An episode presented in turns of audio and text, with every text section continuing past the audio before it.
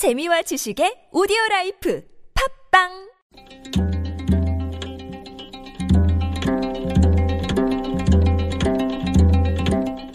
한문학자 장유승의 길에서 만난 고전 지금으로부터 200년 전인 1815년 인도네시아 탐보라 화산 폭발의 영향으로 세계적인 대기근이 도래하였습니다. 조선도 예외가 아니어서 기근과 전염병이 전국적으로 유행하였습니다. 그 결과 모든 생필품이 부족해져 물가가 폭등했습니다. 돈이 있어도 물건을 살 수가 없을 지경이었습니다. 모든 사람이 기근을 물가 폭등의 원인으로 지목하는 가운데 조선 후기문인 무명자 윤기는 인간의 탐욕을 그 원인으로 규정하며 이렇게 말했습니다.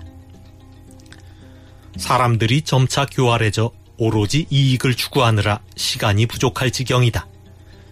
그러므로 모든 물건을 감춰놓고 때를 기다렸다가 이익을 보려고 한다.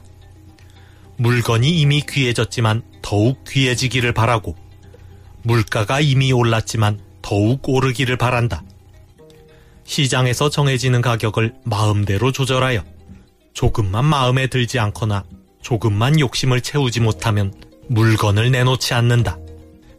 그 이유를 따져보면 모두 마음속에 염치가 없고 세상에 법이 없기 때문이다. 윤기의 문집 무명자집에 나오는 내용입니다. 기근 때문에 물자가 부족하여 물가가 폭등한 것이 아니라 기근을 이용하여 이익을 챙기려는 인간의 탐욕이 물가 폭등을 부채질하였다는 것입니다. 이상기후로 곡물 가격이 요동칠 때마다 투기 자본이 유입되어 가격 폭등을 조장하는 것처럼 어려운 시기일수록 인간의 탐욕은 기승을 부리기 마련입니다. 조류 인플루엔자의 영향으로 달걀 수급이 어려움을 겪고 있는 가운데 중간 상인이 폭리를 챙기고 있다는 의혹이 제기되고 있습니다. 산지 가격에 비해 소매 가격이 큰 폭으로 올랐다는 것입니다. 재난이 서민 경제에 미치는 충격을 완화하려면 위기를 기회로 삼으려는 인간의 탐욕을 경계해야 합니다.